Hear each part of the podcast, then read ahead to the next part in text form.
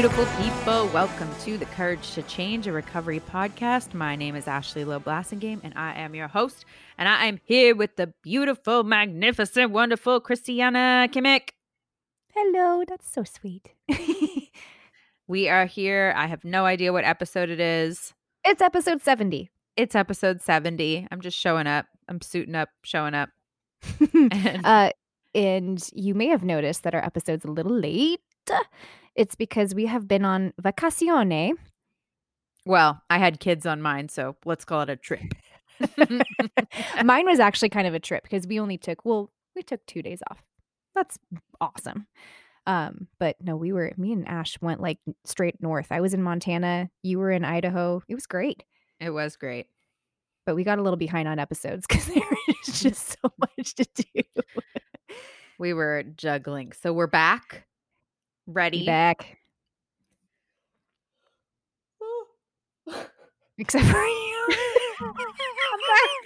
I mean, I didn't know if that was going to be a cough or a sneeze. It turned out to be a yawn. I don't know I what's thought you were gonna burp, so I was like, No. "Yeah." No, no, I don't. I that was very confusing. I didn't know what was happening. I didn't know what was happening. It turned out to be a yawn. Just thinking about my trip made me tired. that was an adventurous trip. If everybody doesn't follow Ashley on her social media, you can go and look at her beautiful photos. She of her and her family. Oh my gosh, you did everything. You went on the lake. You hit up We did. someplace in Utah. yep, we went the way up? uh, St. George, Utah, and then we did. um We went to the hot springs in Sun Valley, Idaho, and we did. uh We went on a boat, one of those like little speedboat things.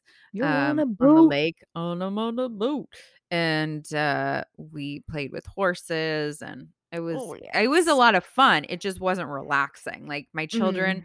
my children i think are genetically engineered like if there was a gmo for unrelaxing like an unrelaxing gmo it was it was put into my children Your kids don't stop. They really don't. I've witnessed this. Like like They- eh, they some kids stop. slow down and like No. have like like that little kind of like lulls where they could kind of lay down and like recharge. yeah no recharge The uh, no, the Blassingame kids do not do that. no energizer scary energizer bunnies Yep, that's why you call them the Vikings. the Viking bunnies. The Viking bunnies. This is Sparta. Yeah, they they don't they don't mess around. So yeah, so it was a trip. Uh it was a trip. not a vacation. Not a vacation. So but it was fun. But anyway, we're back and um back here 2020 all of it's happening i mean i don't know what all of it is i'm just waiting for whatever is going to happen next in fact if the aliens land s- start talking to us show up I'm that'll be- just bake him some cookies. that'll be an Just- upside of 2020 it'll just okay Totally. I've definitely the thing that I've learned from 2020 um, is I'm not going to sit around and wait for things to yeah settle or change or and it just kind of I've just learned like you know what you got to just go forward, read a situation, figure out how to respond, and just go. Just keep living. I mean Don't stop the plans.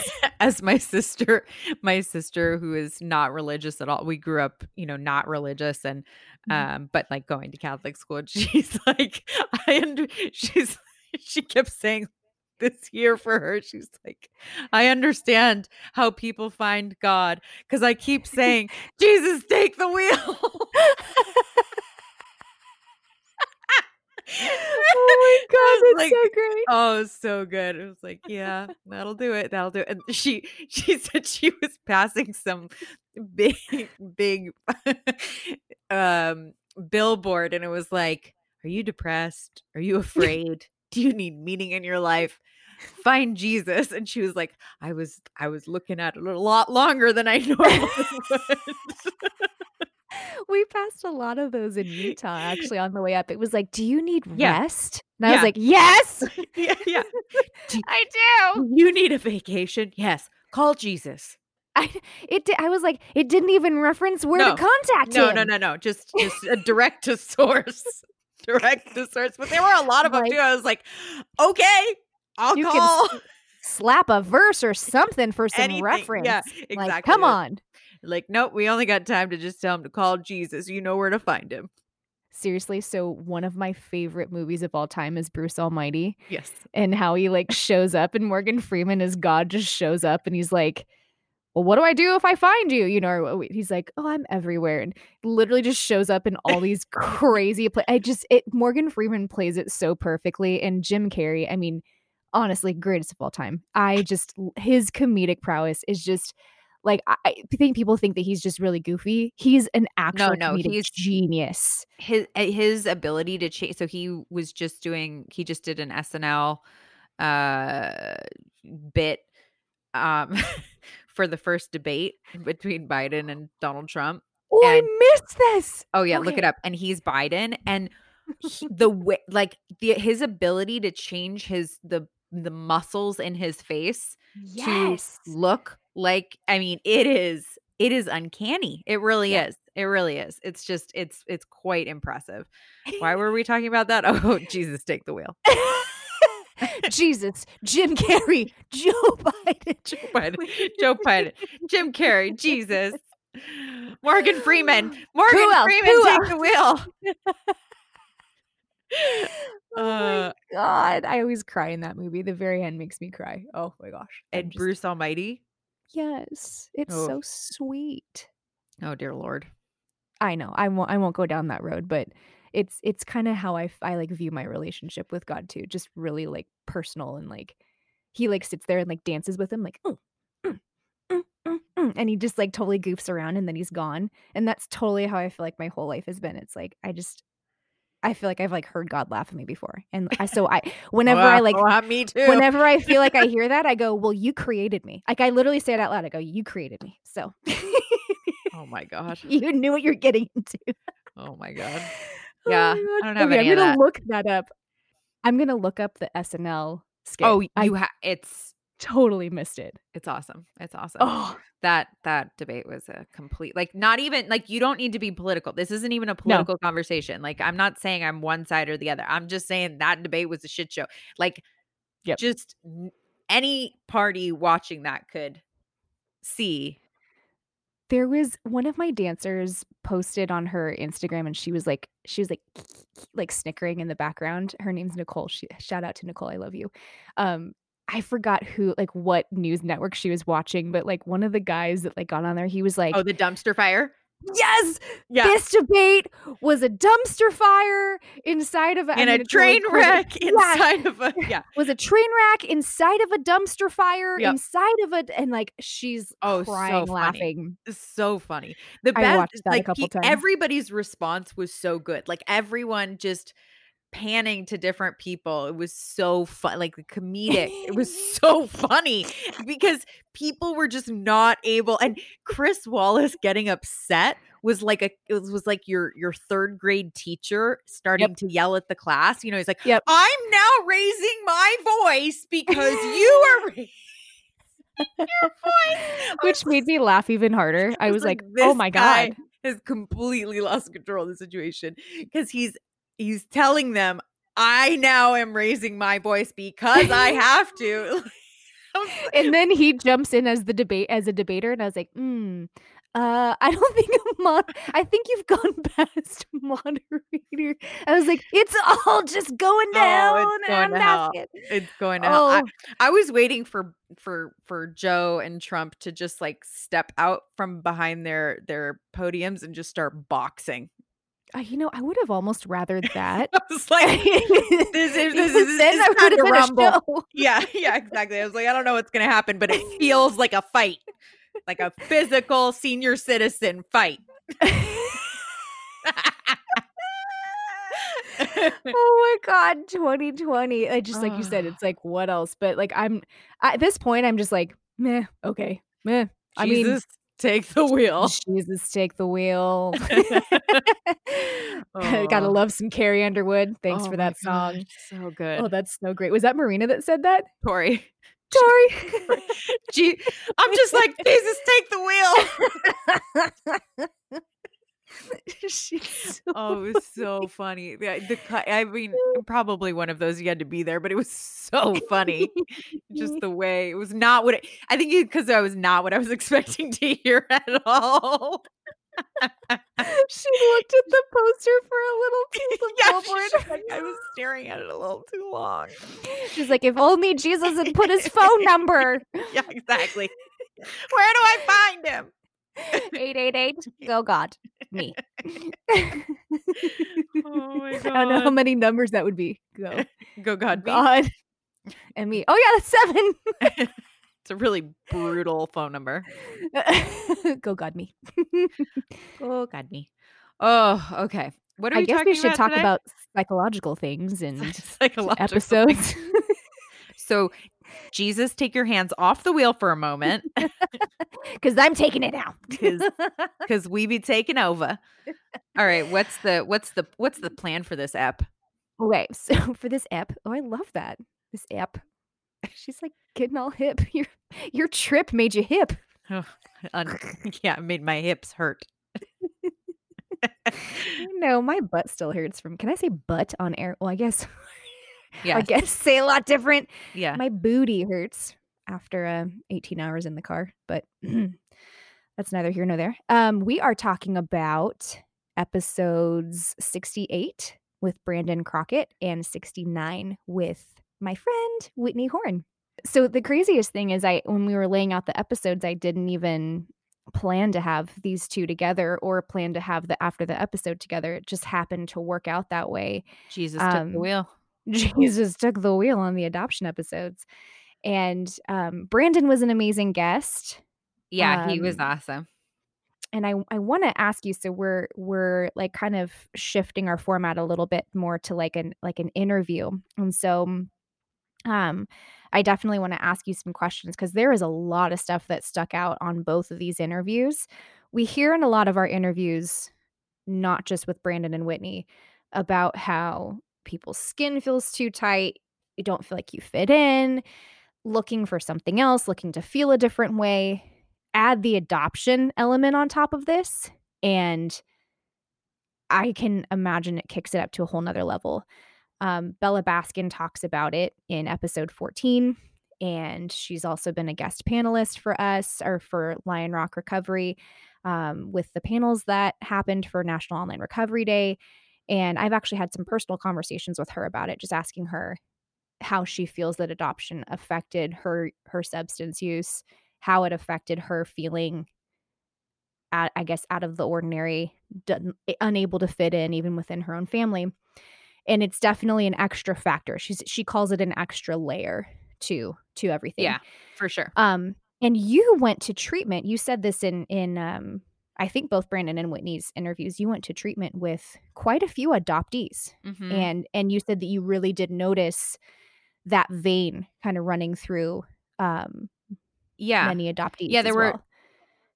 yeah i mean it was definitely it was definitely something you know you noticed there were a lot of kids who had some sort of trauma there were a lot of you know there were a lot of kids who had you know there was different use and given that i went to a lot of treatment centers i, I got a you know a really good sample size if you uh you know Yep. just really uh, you know i wanted to be thorough i didn't want to Mhm. I didn't want to miss anything. Right. Uh, and so I, I saw a lot of kids who were adopted, and had, that looked very complicated, like a lot of complicated feelings. Definitely another layer. Um, it was interesting. I was looking up some uh, data on this, and um, it talks so 31% of all US children placed in foster care are removed from their homes due to parental drug or alcohol use and in some states more than 60% um so increasingly substance abuse is an a contribution to adoption rates right Mhm. um but what was interesting was it also means and this is just for you know sample size that also means the same sample of adopted children are already going to have a higher genetic predisposition so that in that in that sample uh, for addiction which is going to skew the numbers but um you know i read this i read this it scared the shit out of me. If addiction tends to run i mean i knew it all i, I know this already but every time i see it i'm like oh god. If addiction runs tends to run in the family, a child has a significant predisposition to face it themselves. If one or both biological parents of an adopted child were addicted, their offspring are twice as likely to abuse substances. Fucking great. Oh my gosh. Um but you don't have to be adopted for that to be the case. So, you know, basically Right. if your parents so that adoption just adds a layer, but if you are, you know, the child um but it was interesting that so you have that layer of um you have that layer of having to grapple with like wait a minute so someone let gave me to you and my mom gave me you know and i think there's a lot i mean i can't i really can't imagine. I think there's a lot that goes into that um and i i was reading another study that was talking about the advent of social media has really changed the adoption adoptee world because people can find each other much more easily and so um, that has played a big role in uh, what the adoption adopted experience is like uh, Mhm. which i thought was interesting like you didn't i mean if we go back to whitney's story she was like she found paper you know a paper with a phone number and you know did a serious detective work that was unreal so impressed Yep. serious So if you- if you guys haven't listened to that episode, definitely recommend that you do. But also, what Ashley is referencing is that um, Whitney and her younger sister Hayden, who we see a lot in the episode, she talks a lot about, um, who has since passed away, unfortunately. From um, we'll kind of get into that in a minute. Um, but Whitney and Hayden went through a paper trail in their parents' house and found Hayden's birth mother. Like But- serious detective work, though. but like not really obvious either like she called No. the number to try to i mean it was really impressive but that's that ty- type of detective work that type of motivation uh, is not required anymore with the advent of social media so that was one thing Yeah. that was talking about that's really changed adoption um and typically adoption happens in the face of some issue right they they Right.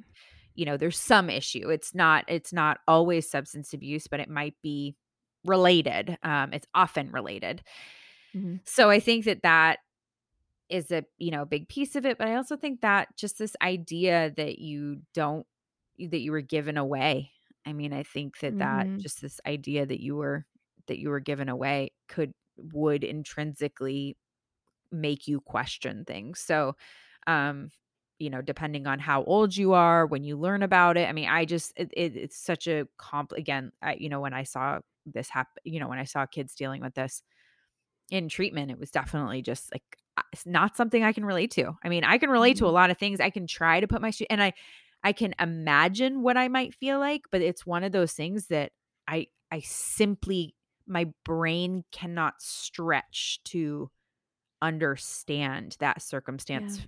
For myself um and it it seems like a, a heavy a heavy cross to bear but at the same time what were the alternatives you know sometimes those are those that's a heavier cross so Right. I I've watched um oh now I'm gonna I think it's called Who Do You Think You Are? No. It, it's on TLC. Lisa Joyner, she hosts it, and there's another guy named Chris. I don't remember his last name. Hosts it as well. Um, she is an, opt- an adoptee, and so is this this guy Chris. And they go through. They have adoptees contacting them who Yeah. are trying to find their family members. They film um, Yeah. the whole process. yeah um and sometimes they find um parents who are deceased sometimes they they find and they solve some incredible stories and mysteries and they come to them with these pieces of stories and there are so many people who they h- th- their their question their like one question that they want answered even more than you know the actual meeting of the birth parents is why? Why did you give me away? What was that reason? Was it because? And a lot of them hold that belief across the board it was it because you didn't love me you didn't want me and they really want that question answered and i mean gosh i eh, same thing i, I actually i made a bad joke when i was talking with bella and I, I had to apologize to her afterwards i was like i had a whole conversation with her i was like oh my gosh that's like that was so rude of me to say this. I had said something like i felt like i was adopted when growing up with my mom because she and i are so not like each other. Like we are so different. And I felt like there's three girls in our family. I felt like I stuck out like a sore thumb. Like I was not like everybody else. I didn't like the things everybody else liked. Right. I want I had different goals, different dreams, wanted to live somewhere else. It was just weird. And so I said like, gosh, I felt like I was adopted. And then it hit me. I was like, you know, but I knew I, I knew this was my family, right? Yeah. Like even Yeah. though I felt like I didn't fit in with my family, I know this is my family. And like I forgot what made me say it. It was it was within context of something we were talking about. And then I was just like, "Oh my gosh, I am so sorry." It never hit me till now how absolutely devastatingly rude that is to somebody who is actually adopted and who is like whose experience whether you had a great bi- or, uh, what did what did Whitney call him? Her fa- she said her family and then her bio family. Yeah. Her so her bio family is, is her family. Or no. I'm Her family is her family. Her bio Her family, family- Her bio family is is the genetic family, right? So the birth family. Um you know whether or not there's a good relationship there or not i was like god that's the rudest comment that i just made like that just it's so dismissive of an adoptee like an actual adoptee's feelings on how they must feel and so we had like a whole chat about it and she's like don't worry like i totally understand where you were coming from thank you for apologizing and i just was like wow like that was a great learning experience for me just to be a little more sensitive to where people are at and what their journeys have been and Yeah. like not to just make like a like that's not a good joke I think it's a great experience to have stuff like that where you just you have that um eye-opening you're like gosh I really don't know what that like I use that term and I have no idea mm-hmm. I couldn't even pretend to understand. I mean, I think that, Yeah. you know, we live in a culture that does not allow people to make mistakes and then grow from them. Like they want us to all be born Yes. woke and you know, born without prejudice, born without these things and I you know, I all you know, they people talk about like, oh, intrinsically you you know, if your life looks like this, then you are you have to have you know belief systems like this because you don't know any better and that's a perfect example of like okay so you have that experience to learn from like you shouldn't be uh demonized for that so i think it's an awesome thing you you know and you got to tell her you're sorry and then you got to have a conversation about it like that is Yeah. the most human interaction there is like that is the the essence of connection with another person and learning and growth like right there Yeah. Yeah. It it was good. And I, I felt like I felt like I felt like I really I actually grew as a person from that conversation. And just from like as soon as I I said it, like I she didn't even make a face or anything. She was Yeah. so gracious about it. I just was like, like it just hit me. And I was like, wow, okay. So that really helped me change my language. You know, the same as um, you know, any anything else would make you kind of change your language. So that was good. And and um I want to ask you a few questions, but first I wanted to see was there anything about these episodes that like stood out to you that you kind of wanted to like share any insight with listeners about? Um, I don't know if it's insight. uh I- with Brandon, it was interesting to me, like we're talking about this, and it was interesting to me how relatively unaffected he was by his adoption. Yes. I thought that was really interesting. Yes. And um I wondered if in part that so he grew up it sounded like he grew up in a pretty Jewish community Mhm. and he is black and his family's black. So I wonder if it was like he didn't have the chance to feel other because or, like. I'm I'm totally making this up like hypothesizing here but maybe because they they were different together like he and his family Right. were different together um i don't know or maybe that he just wasn't into didn't want to talk about it you know maybe that that's entirely possible as well um but i thought it was really interesting it's not a big part of his story um you know, he happens to be adopted and not Mhm. like I'm an adopt I, you know, I was adopted like as forefront. So that was really interesting. And um, I don't know that there's real insight there. I just thought it was interesting.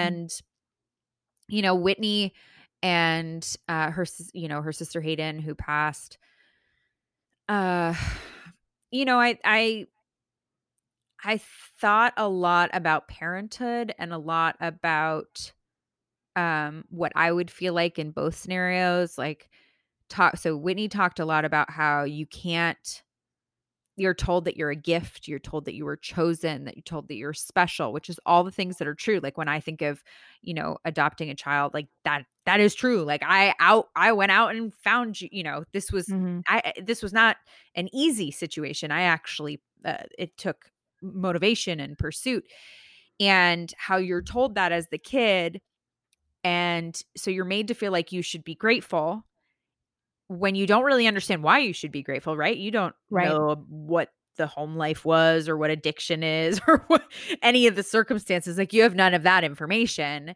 So you're mm. told you should be grateful, but you don't know why. And that you're also told that like your biological parent gave you up, but that's not how other kids are. You know, you, this you're given this Right. information that is so heavy. Yeah. And I just wonder I wonder if, you know, in 30 years, 20 years, 10 years, we're going to figure out a best practice for how to do that that is really aware of how the best, you know, has eh, the best way to give that information and then to provide the resources to back it up. Because what I heard was an impossible situation, right? And Yeah. not because anyone was doing anything wrong, but because how could a child not feel that way? How could they not? And by not allowing them to process through those feelings of like, yeah, I'm grateful, I love you, but why did my mom give me up for adoption? Like not allowing that to be the conversation. Yeah. Um and then the article uh, the the poem was it a poem or a paper that Hayden, the sister, Whitney's sister, younger sister wrote that won Yeah, an she wrote a award like a like a short story a is short what she wrote. story that won an award that basically talked about her being a gift, right? And and and Mhm. it spelled out the narrative people wanted to hear. Mhm. But then Whitney that was interesting because Whitney said the only person that Hayden ever talked to her true feelings about about adoption was Whitney. So they as sisters Yeah. only confided in each other about Yeah. adoption, no one else because they could understand. And she when she read the paper, she's like, "This is not what she says to me." right, but Because Whitney had she generally positive feelings about it, but Hayden right, had generally negative. but she and they were not biological siblings. Correct. Um and so I, I just found two people totally um diff- handled it differently, but what's interesting also about that is and again, we could get wrapped up in this, you know, psychological masturbation forever. But you know, the uh the uh, to me was interesting is so Whitney didn't, you know, didn't take it as like as a negative thing the way I mean, she certainly had feelings, but she didn't take it as a negative thing. And Mhm. Hayden did. And Whitney's mother was forced to give her up and uh because of her age Mhm. and and she didn't want to give the, the baby up. She didn't want to give Whitney up, but she was Mhm. literally forced. Like at her age, and at that time, you went away to have a baby, and you did not have a say in whether or not you kept the baby. And that was really interesting. That the difference between a baby, like the outcome of a baby that was wanted versus the baby that wasn't. And I know Yeah. that, I know that feels kind of silly and woo woo, but like I, I, I, I think think so. cellularly, when you are you know when you're in somebody's body and you're you're growing and all those things and you know stress hormones and and all the things that somebody goes through versus what Whitney's mom went through which was really loving and wanting this child just not being able to do it not not being being powerless. That was really interesting how that both of those situations turned out and um you know one also maybe a, a, a more direct result of substance abuse um so, but the um so I think that getting that information is traumatic and trauma is the greatest predictor of future addiction um Mm. especially when it comes to childhood. So uh, I think that if you if you know adolescents in terms of addiction treatment surveys have shown that 70% of adolescents in addiction treatment had a history of trauma. So that's pretty significant. I think that being adopted is a can be a traumatic experience. It might I be a think it good experience or a better experience, but I think it is a traumatic experience. And I think it's interesting what you were just talking about because you were highlighting Whitney and her birth mom wanting her and not wanting to give her up, but being forced to give her up. And on the flip side, her sister Hayden comes to find out that her birth mom gave her up willingly, but also had a lot of mental health issues Yep. and abandoned the multiple children that she had had before. And Yep. they they'd gone through a lot of really bad stuff. And then on top of that, Hayden had another trauma when she and Whitney uh, went detective finding, you know, her birth. This was Hayden's birth mom that they were finding out her number. And in the episode, Whitney talks about how um, they'd want they found the number, wanted to call. Hayden said she's not ready to, and apparently went and called the number that night. Actually talked to her birth mom, and she said, "I'm really glad you called. Um, I, you know, I have to go, but um, I'll give you a call back in a few days um, because she she made some reason up. She had to do something, and then it had been a few days, and Hayden hadn't heard back, so she called the number again, and it was disconnected. So on top of that rejection, Yeah. that you know, I we can only imagine, right? Yep. Because just as you're saying, we're, we we haven't felt those emotions. We don't know what that's like specifically as an adoptee, but it was very clear that Hayden was carrying a lot of rejection Yeah. a lot of hurt, a lot of anger, abandonment from her birth mom. And then I I would have been crushed and she was a kid. I think she was When like she didn't tell grade anybody. And she didn't tell anybody so she's carrying that all on her own. Yeah. Um it, it just it there is another aspect of Hayden's story as Hayden and Whitney grew, both of them, Whitney opened up about struggling with an eating disorder, and Hayden, which I knew because I actually grew up with both of them for a, a long time, um, about nine years, I think I was with them. Um, Hayden started struggling with substance abuse. So I knew that to a degree. There were a lot of, you know, kids in high school experiment with stuff. Um, I ended up working with Hayden. Um, it was at the time that she was stealing clothes, which I also did not, I didn't know that she was struggling with that at all. But I think it hit me as I was hearing Whitney talk about everything that that Hayden was struggling with at that time. She'd heavy into substance use, heavy into alcoholism, um, heavy into I, I stealing things. I guess I don't know if we She kleptomania. she said she was yeah. a kleptomaniac. Yeah, okay, so that's what it's called. Um, I mean, stealing like thousands of dollars worth of clothes, and I had no. I, I'm. I had a good eye for things. I had no clue this was going on um, when we were working together in the same store. I guess it just, and I'd love your insight on this. I had no idea as a, gosh, how old would I have been? Hayden was 18, so I was 19. As a 19 year old, and even younger when we were in youth group together, um, I had no idea she was in the amount of pain she was in. I had no idea she was in the amount of trouble she was in. Hayden put on, she was very bubbly, very outgoing, very happy. Um, and it seemed genuine to me at the time. Um, not saying that that wasn't her, you know, as a person, because she was just a very sweet, forgiving um, person who loved her friends, really, really, really loved her friends. And I guess I I just again, it baffles me because I look back and after hearing Whitney talk about things so in depth, which I, I'd never heard, um, you know, to that degree, I didn't know she was in so much pain. And I guess I'd love to hear from your perspective, like, how do you identify someone who is like struggling to that degree, but is also putting on this like, I mean, she put on a good front and a good brave face. And I'm I'm not calling her like fake by any means. She I really loved her as a person. She was a fabulous person, but obviously covering up the amount of pain she was in. I guess can you give any like signs, signals, symptoms so that people can kind of watch out for somebody who actually needs help and can be there for them?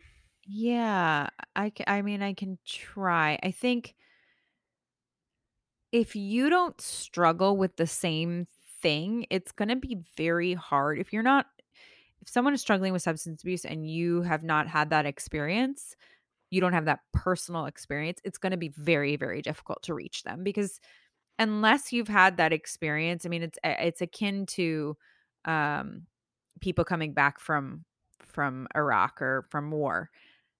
They appreciate that people want to support them.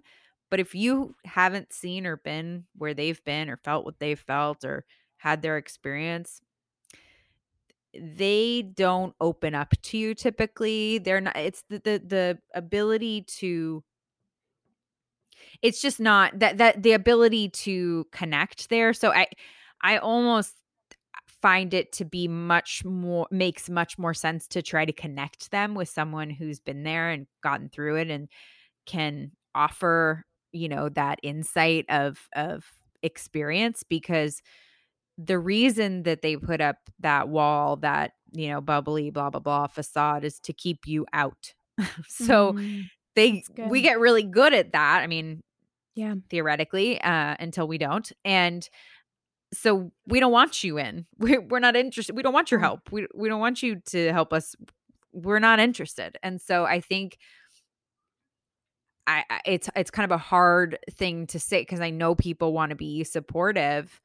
Um, but again, if you haven't experienced it, my experience is that we're not really open to that at all.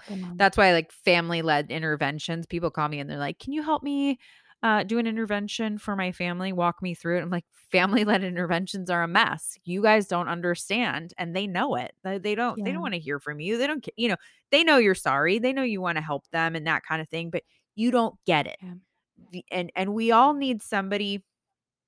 You know, we all need and want somebody who's going to get it, whatever it is. Uh, so, in terms of like signs and symptoms, things like that, again, it's kind of like training your eye to know what to look for.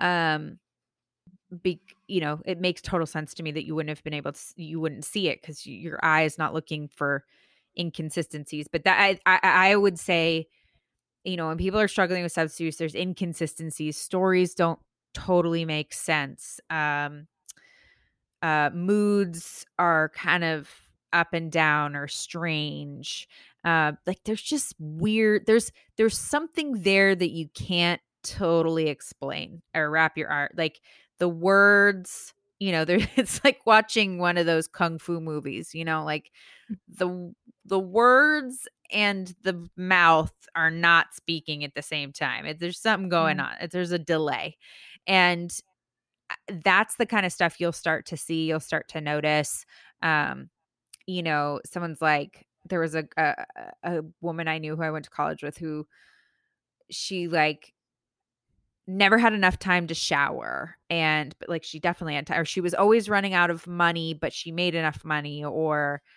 uh like she always was passing out places and was like i don't know maybe i have a disorder you know like it just like you know you just start to accumulate different things and um I think that's the best way. But I, again, stories not adding up is is going to be your biggest is going to be your biggest thing. Like disappearing, um, kind of like sketchy stories not adding up. Those are going to be your biggest hints. And you know, I you you said like how do you support you know or something to the effect of like how do you support people? And I think you just get curious about what's going on with people.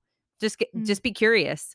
You don't I don't think it's like, how do I support you? I think it's just be curious in what's going on with you. What's your life? Tell me about getting to know you. And if you're genuinely curious about someone and you genuinely seek to connect with them, that is probably the fastest best way to try to figure out what's going on with them and they may or may not let you in um, but if you show yourself to be genuinely curious um you know maybe when they need somebody you'll be there maybe maybe they know you know that you're trusted and that you can you'll you're the person to call you know I have, a, I have a really weird story for you i you know, was was what I get we call kidnapped. Um, um, when I was, Oh. God, I was like 13 or 14, 15. I don't remember. I don't remember how old I was when that happened. I think you were 15, 15. Okay. Yeah, yeah, yeah. I think you're right. I think you're right. And um and so uh, graphic details aside, like I end up at this house and um I end up running away from the house. Um I wake up, I'm in this house. I'm like this is no bueno. I leave the house and I'm running and I just run for as far as long as I can. I end up at a Safeway. And I find a payphone. And I cannot remember a single phone number. And this was at the time where we didn't have like you didn't have the cell phone so you knew everybody's phone number by heart. Mhm. I could not remember a single phone number except for a friend I had in middle school who I hadn't spoken to in years. My brain only remembered this one friend and it was a phone, it was a landline that was in her bedroom. So, uh, you know, like her personal, you know, remember when we had landlines and it was her Oh, yeah. personal landline in her room. So, like, if she wasn't, it wasn't even like it rang to the whole house. Like, if she wasn't in her room, this phone wasn't being answered, but it was the only phone number I could remember. So, um, you know, if I had, even if I had gone in and asked them to call somebody for me, like at the Safeway, I wouldn't have known, I wouldn't have had anybody for, the, you know, any phone numbers for them to call. And so this was the one number. And I, I she answered and poor poor girl. I'm like, you know, I told her who I was and and I was like, I haven't talked to you in years and I know this is really weird, but this is what happened and I need you to call my parents. And this is at like five in the morning, something ridiculous. Oh And gosh. some some early ungodly hour. So she probably woke up in bed. But I always think back to that, like here's this person who my brain remembered as like the safe person to call. Of all the phone numbers, of all the things, like somewhere in the deep recesses of my brain, that was a person who was safe to call. Because here's the thing I would have called nobody over Mhm. calling somebody who I felt was unsafe. I would have Right? I would have waited there till my brain recovered and I remembered something or I would have, you know, called the police or whatever. Like I would have I would not have been willing that level of humility of saying like this is what happened. I need your help. I would not have done that. I would have suffered instead of doing that. But for some reason I was willing to do that with her. And she was always a person that I felt safe, like relatively safe with. She did not understand what I was going through. She did not relate. She was always, you know, not getting in trouble. I don't know if that, you know, I don't know if that's goody two shoes or not. It's probably just like normal. Um, but she was not getting in trouble and not doing the things I was doing, but just kind to me. And I think that one of the ways that you can be there for people is just to be kind to them because they're not being kind to themselves. They don't think nice or good things about themselves, and the world is not being kind to them about it. So, Yeah. the best way is to show up and be compassionate, loving, to model behavior and to be a safe place for people and try to connect them with other people who have experienced what they've experienced. That's really amazing advice. It takes that, um, kinda savior complex away, which is something that I personally struggle with because I wanna just save everybody even though Yeah. I mean, honestly, before Lionrock, I had, like, meh, very little knowledge about substance abuse or anything. I mean, I not enough to help anybody, you know, or even Right. direct somebody in a good in a good direction, um, to get some help. So that's so, so helpful. I love how you put that, "Get curious." That doesn't mean you need to know everything. That doesn't mean you need to have all options for them, eh, you know, it just get curious. I think that's what people want in the first place anyways, is just to be heard and kind of understood. Yep. That's so powerful, and, um, People you know, I underestimate, truly underestimate. I see this in business a lot. People truly underestimate the power and the need for people to just be truly heard. Yep. And it's really interesting to to I see this in um I see and I'm seeing it a lot in business school um in different interactions or things where people uh you know just situations where it's like this where where there's a struggle and I come in and I just allow the person to be heard and the struggle evaporates and everyone thinks it's Mhm. magic. I'm like, no, it's therapy. Uh, it's, but it, it really like in my negotiation class, it's insane. It's insane, but people don't recognize, they don't realize that just the absolute power of hearing someone without any, yeah, but this, that, blah, blah, blah, blah, blah. No, I hear you. That sounds really painful. I would be really bummed. And I think that kind of goes back to the adoption thing. Instead of Mhm. saying what what I think a lot of people say is like, "Oh, you were chosen, you're loved, you're this, you're that." I think what really adopted kids probably need to hear and again, I you know, I am not I'm not adopted, so I I, I cannot speak from experience, but what I think they would need to hear is like that sounds really painful. That sounds like a really confusing thing to grow up with and to be told. That sounds like a Mm. complicated web to be caught in between bio and family. That, Mhm. you know, and I would just I think that's true. I think that's I, I think there's nothing wrong with just saying, yeah, that sounds really painful. Yeah. Even if you got a family that loves you unconditionally, that gave you everything in the world, I think it's Yeah. still painful. I it's so hard. I think so often we want to make we want to make it pretty. You know, we want I do. Uh, we want to say, you know, like yeah, but look at the bright side. Look at the this side. Look at the this. And sometimes you just got to sit with the not, you know, sit with the bullshit. Sit with the yucky, icky, sticky feelings first and then move on. But it's you know, I'm a I'm a problem solver, so I like to I like to move as quickly as humanly possible past the uncomfortable feelings. Like I like to zoom past them and hit that problem solving piece, but I in order to recover, I have had to learn to stop and say no, like this was painful. This sucks. Yeah. I don't like it. Um, and I think it, with adoption, we should be changing our tune around that. Um, I mean, I'm sure plenty of people do, but I think that would be very useful. Wise words from ALB. we just need to collect things that you say and put them in a book. Who would buy it? Tell us. We will start doing it immediately.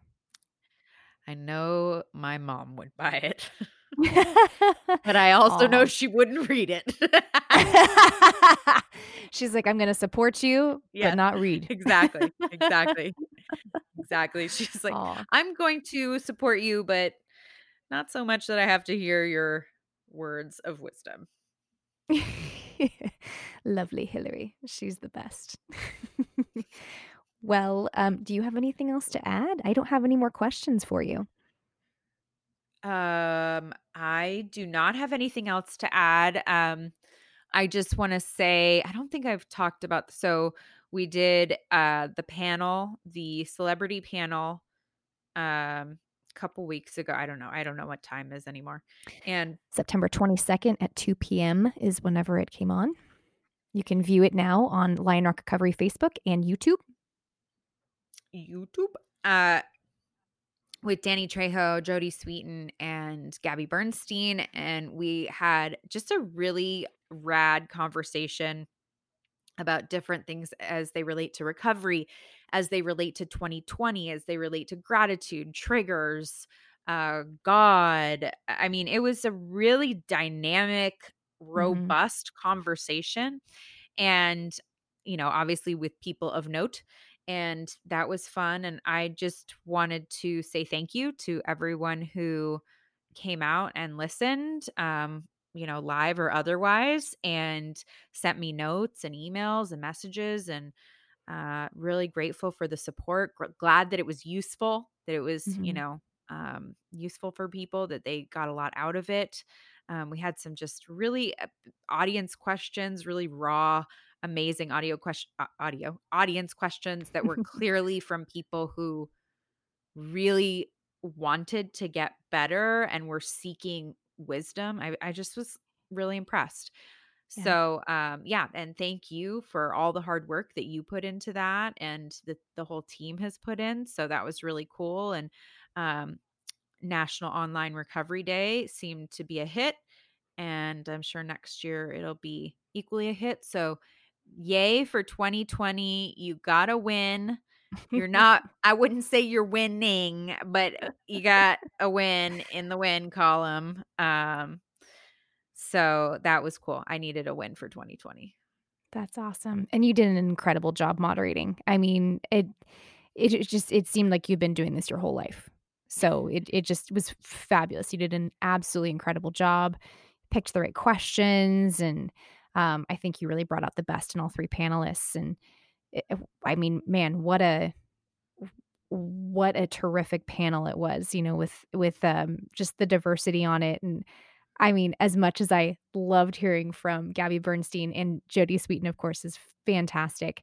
Um, Danny Trejo, man, he is a character. He is funny and insightful. Like I went from laughing to wanting to cry with some of the things he was saying because it just touched me so deeply. And I just was like, I saw like Jodie getting like, you know, I don't know if she's getting choked up, but she was getting emotionally moved I was getting choked up. I was gonna cry. I was literally giving myself a pep talk because when Jodie said to Danny about talking about her father who was in prison, the same prison, and killed in a prison riot, and how like that could have been, you know, this whole thing. I yeah. literally was mantra.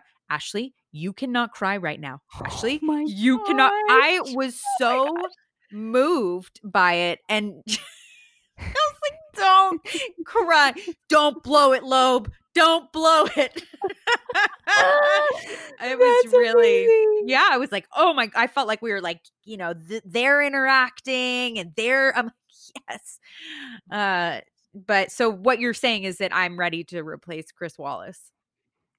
Um, I think you would have done a hell of a better job than he would have done. Absolutely. But I never would wish putting you I in appreciate the, that. I moderator. I appreciate no, I appreciate that. That that's true friendship right there. That's I've like part of my job as a producer and then part of my role as also your friend is to make sure that I put you in a good situation. Right, right. Not like that. No, totally. Uh, fair enough. I appreciate that. I just, you know, figured figured I'd, you know, try it on for size. You but... know, they did call and I told them no. I'm sorry, yeah, you know. Yeah, fair enough. Fair enough. They it's because they need a UFC ref. Uh so that's I know. Could have put somebody back, you know, oh my God. And I'm not even gonna go. I'm not even gonna go there. Joe Dear. Rogan for moderator. Oh yes. Oh, I vote him for yes. sure. Go. Go Joe. Go, go Joe. go Joe. Go He'd be like, Joe. I don't think so. yeah. Hey you. Wait, whoa, whoa, whoa, whoa. Yeah. I didn't uh, tell you you could talk for that long. yeah. Yeah. That's amazing. Although he'd be dropping F bombs, which would be fabuloso. Would, would make it great. I mean, they're they were calling Joe Biden called Trump a clown. I was like, oh boy, we are. And really- then did you see his face? He was like, oh, uh, and I think he went, oh, I mean, that guy. oh yeah. Well, I, I think that was I that I don't think that was genuine. um, but I just was like, wow, we are calling names. Just want to say that we are calling oh, Chris yeah. Wallace has left the building. Sorry, we're back he's, to the he's debate. allowing I'm... the names to be called. Oh man, God, it just shots it was just it was just too good a content.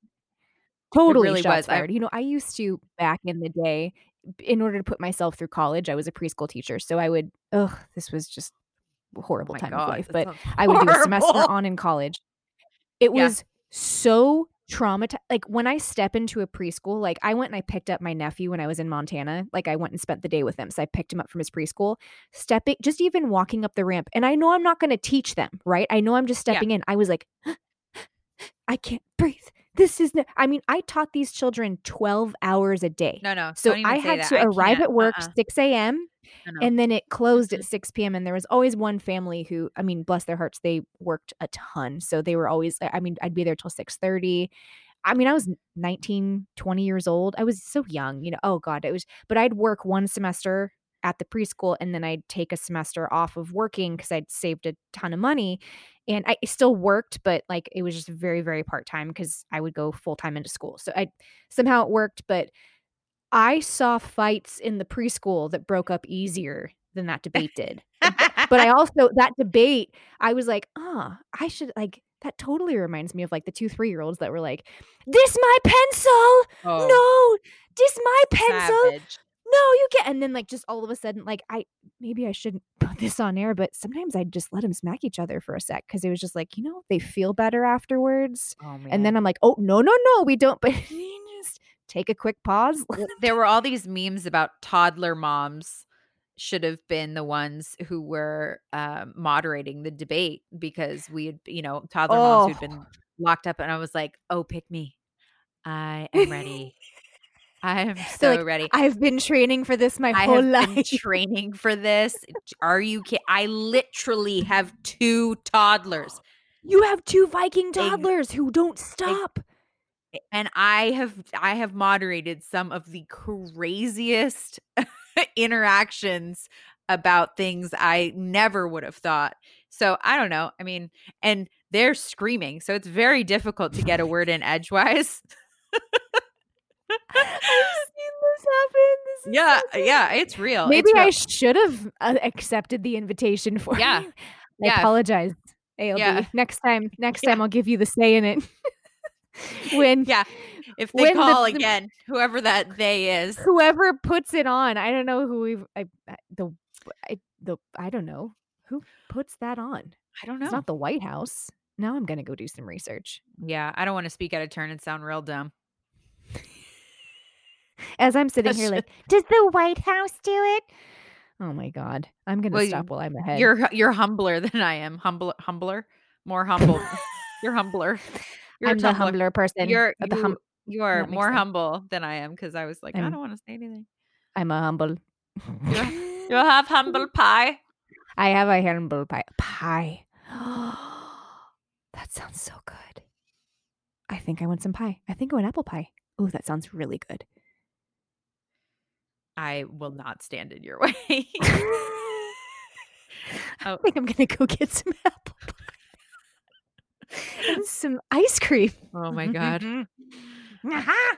I'm gonna Well- go find another salad so I can fit into a dress. Oh Shout out to Thistle. Oh yes, this Spon- was very good. Sponsor me. Right? Yeah, that's that's not a cheap Dear service. Thistle, if you're looking for someone to sponsor and Hey, we can reach out. Thistle's good food. great food, great Yeah. salad, bomb.com. Seriously, really yummy. well, As we talk about food, we're digressing because we're recording this towards dinner time. So we want to thank all of our yeah, listeners. we've completely fallen off. I Absolutely know. took a nosedive. I uh, we came back from a trip and then we took a trip with this podcast. we took a real, we, we, took, took, a hard trip. Questionable if we took an acid trip or a road trip, but it was some trip. So I think we got some good information in there for you if you're listening for like good content. And then we left you with some insane rambles. And then watch. Somebody will probably send me a harsh email saying that they started craving apple pie. That's fair. we'll see. Oh, we'll tune in next Tuesday for another amazing episode, guest episode. I use the word amazing a lot, but I. I mean, we have to only say, produce amazing episodes, so it's kind of hard not to, right? totally. I mean, Am our I guests right? are amazing. I mean, there is no other word for it. Well, I- they're you know fabulous and wonderful and you know inspiring and all those. we and it's- okay, we got we got you. We got um, you. well, thanks, ALB, for everything. You also are amazing and tremendous and wonderful, and I adore you. So thank you for your insight. Likewise. Thank You're most welcome. We'll see you next week or whenever the next no, oh, hold on. We'll see you next episode. And over and out. This podcast is sponsored by lionrock.life. Lionrock.life is a recovery community offering free online support group meetings, useful recovery information, and entertainment. Visit www.lionrock.life to view the meetings schedule and find additional resources. Find the joy in recovery at lionrock.life.